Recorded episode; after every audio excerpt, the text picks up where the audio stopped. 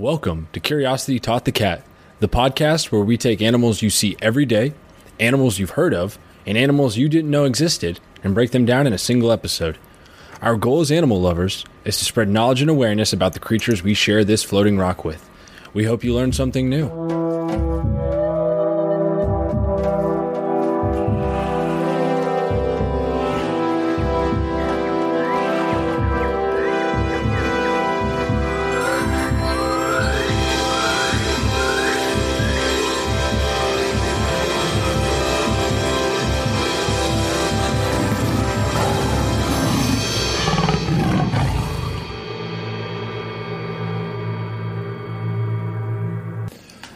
And welcome to Curiosity Taught the Cat. I'm Jack, I'm Julia. and what are we talking about today, Julia? So today we are going to talk about the Saiga antelope. Um, and you know, just right off the bat, it, it looks like an alien almost. It is, it- you know, it's it's typical deer, and then you look at the face, and I'll let you go ahead and talk So about no, it. this this was one of my choices because the first time I saw one, it was somewhere I saw a picture of it somewhere on the internet, and I was convinced it was a render. Yeah. I thought it was a computer generated image of a creature.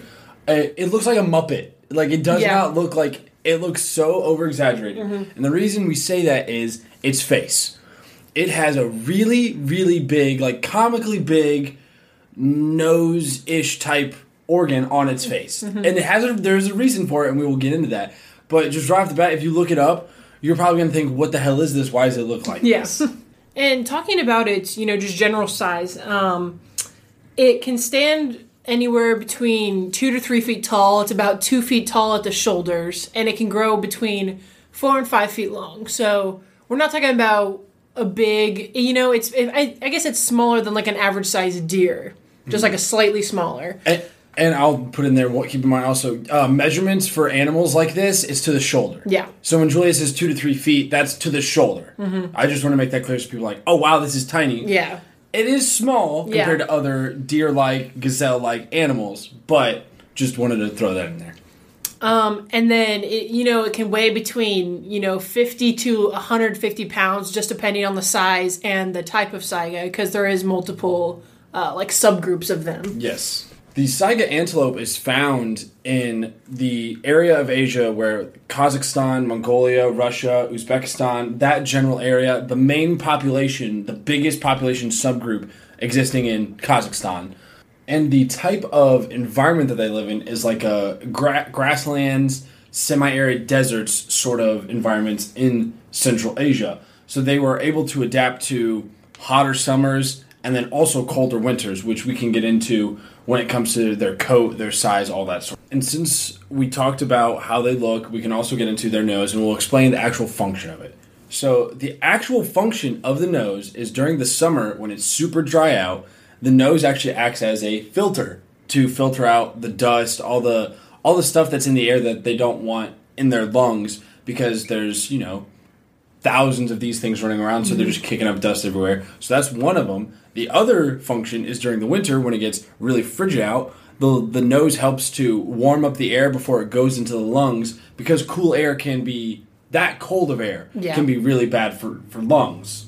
and as well as the nose their their coat also has a function um, with their you know summer winter migration so it actually changes color i learned and during the summer it's kind of like a yellow red color you know really bright and vibrant and then when the winter comes along it's like a dull gray brown color and during the winter they also develop they called it like a mane of sorts around their neck where they just get um, you know bundles of thick hair you know just to help with that insulation and everything else during the winter Yeah, it's, so it's their fur or their coat almost doubles in length Yeah. between the seasons.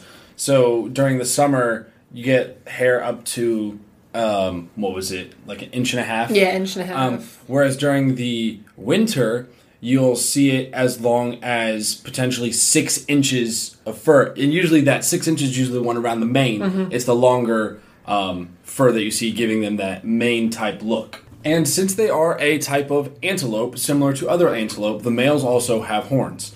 Now, it is purely just a male um, trait, um, but the horns usually grow to about uh, around a foot, maybe a little bit bigger than a foot in length.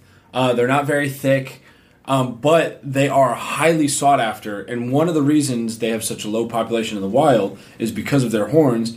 Because similar to other animals that Julie and I had talked about, the there are certain beliefs that the horns possess medical properties, and so they're hunted, and then the horns are sold. Yeah, when I was looking at it, it was um, it was similar to people hunting it for rhino horns. Like it, um, you know, rhino horns, and then all of a sudden they're like, "Oh my gosh, look at these antelopes! They look at these horns!" And Mm-hmm. like you said, I saw that they're used for Chinese medicinal purposes. Yep. Then one of the probably saddest things about the uh, Saiga antelope is their population size.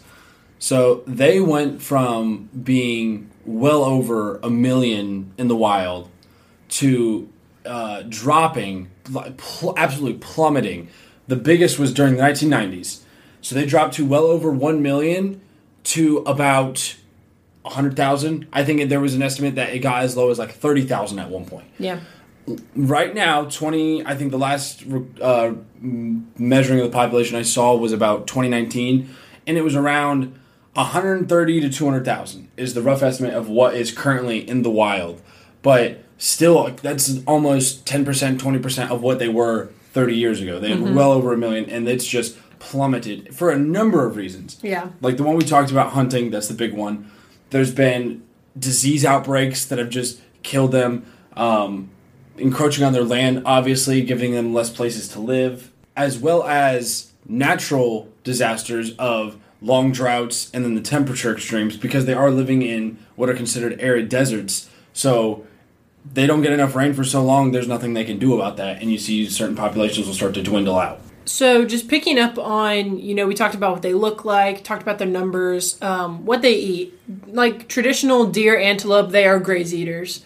Um, you know, so they'll have these herds of like 30 to 40 saigas. And, you know, they graze, they eat grass, shrubs, types of flowers and herbs, and just things like that. Anything they can find on the ground to eat, pretty much they will. Yep. Then during the summer, it's really interesting. I thought they're migratory patterns. So they mm-hmm. are very migratory animals. Almost another word they use for them is nomadic type animals, where they're just constantly traveling. I think I saw in one year they can travel like a thousand kilometers. Yeah, I saw that they can do 72 miles in one day alone when they're in like peak migration season. Yeah. Um, but during the summer, when they're migrating, they actually break into smaller groups. So there is a giant, there's a larger herd that a single Saiga antelope is a part of. But during the summer, they'll break into smaller groups. Then come wintertime, when numbers kind of matter and you need the warmth, you need bodies. During wintertime, they'll all come back together into that large herd that they are a part of. Yeah, I saw they called them super herds because it was, you know, it's like, you know, the sole purpose of migration. So they all come together and then when summer comes, just break off again. Easy as that. And I think the reason for it, uh, based on what I've seen, is because there is a quote unquote leader um, in a pack or in a pack or herd, whatever you want to call it. I, I say quote unquote because there's a lot of contention about like alpha animals Yeah. and how they don't necessarily exist. But in in this case, there will be a a stag who is like the predominant father to a lot of children in the herd, and a stag once he wins the title of being that will basically lead a herd anywhere between like five and I think it was like five and 20 mm-hmm. females.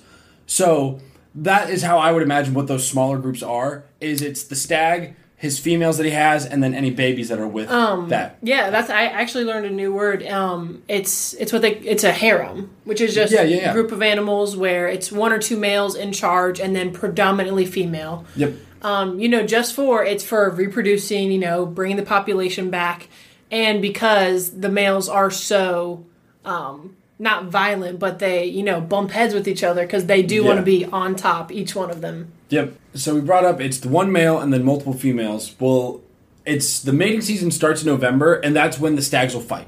That that's when it's putting on that show. We see it with a lot of other similar deer antelope antelope like creatures. Um, I'm sure everybody's seen classic videos or of two bucks butting heads. That's what they're doing. They're fighting for the dominance. They're fighting to be like the one who reproduces with the females. Um, and then when they do finally decide to reproduce, springtime is when they give birth, which is pretty normal for ma- many animals. Springtime is Yeah. the time to give birth. uh, a majority of the births I saw are twins. Yeah, yeah, I saw that as well. The the rest being single calves. Um, but that, I thought that was really interesting that it's that many, and it's one of those where they've had adapted to help kind of boost their numbers, where they can't only have one child per reproduction, or else their numbers are going to dwindle. So it started picking up to where they need twins. And so, you know, we see this a lot with, like we said, the deer and the antelope. The calves um, can graze within a week. So, you know, we see it a lot. You know, humans are like the big exception is, you know, animals come out and they're pretty much already ready to go into the world. Yep. Um, so it's they're within a week they're grazing like the normal herd, and then they're almost fully grown at four months old. So I mean it's it's quick, um, but I also think it's because of their you know their age. I learned they only live about six to ten years. Yeah, that doesn't shock me. Yeah, which you know, considering the size of them is not surprising. Um, but they have to grow up really fast to then go and reproduce and you Yep. know live out their life. And then as for predators, uh, like I mentioned, an- uh, humans hunting them, um, environment infringement sort of thing, uh, natural calamities we mentioned as well. But then when it comes to other animals, the probably the highest one is wolves. Yeah. Obviously, we see that almost anywhere where there's a large deer antelope-like creature, whether it be wolves, lions, hyenas. Yeah. There's some sort of pack creature or hunter that will go after these sort of animals. But I also saw juveniles are also targeted by foxes, eagles, do- wild dogs, and ravens. Yeah.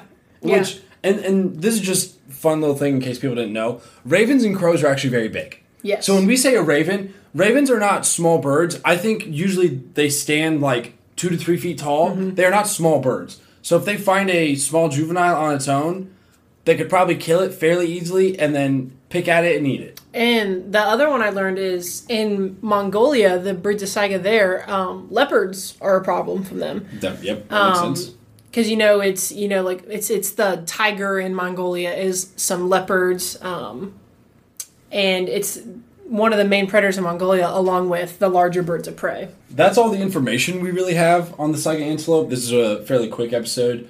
Uh, for me, learning about them, it is really sad. Like seeing their numbers fall like that, to where this is like a critically endangered species, Mm-hmm. where basically one big slip up and they could be eradicated from the planet, essentially. Yeah, but um, you know, good news. I did see their numbers right now are rebounding really well, especially in places like Kazakhstan because um, they are critically endangered, and the leaders there are, you know, making sure hunting isn't happening anymore, Yep.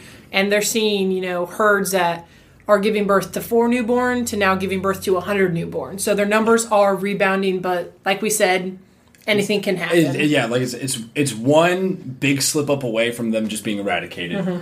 Thank you for listening. We appreciate it. Be sure if you're on any sort of uh, streaming service where you can leave rates or reviews, please do. It helps us and it just lets us know how we're doing and what we can improve on. And also be sure to tune in next week for our episode on the eyelash viper.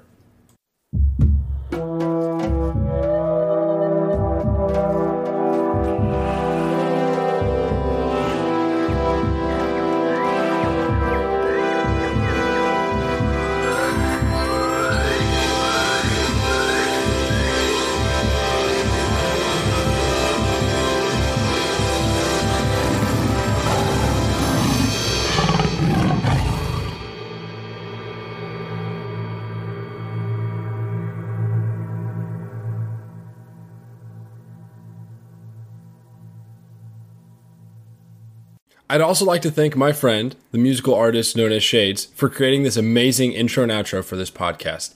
I highly recommend checking out his other work.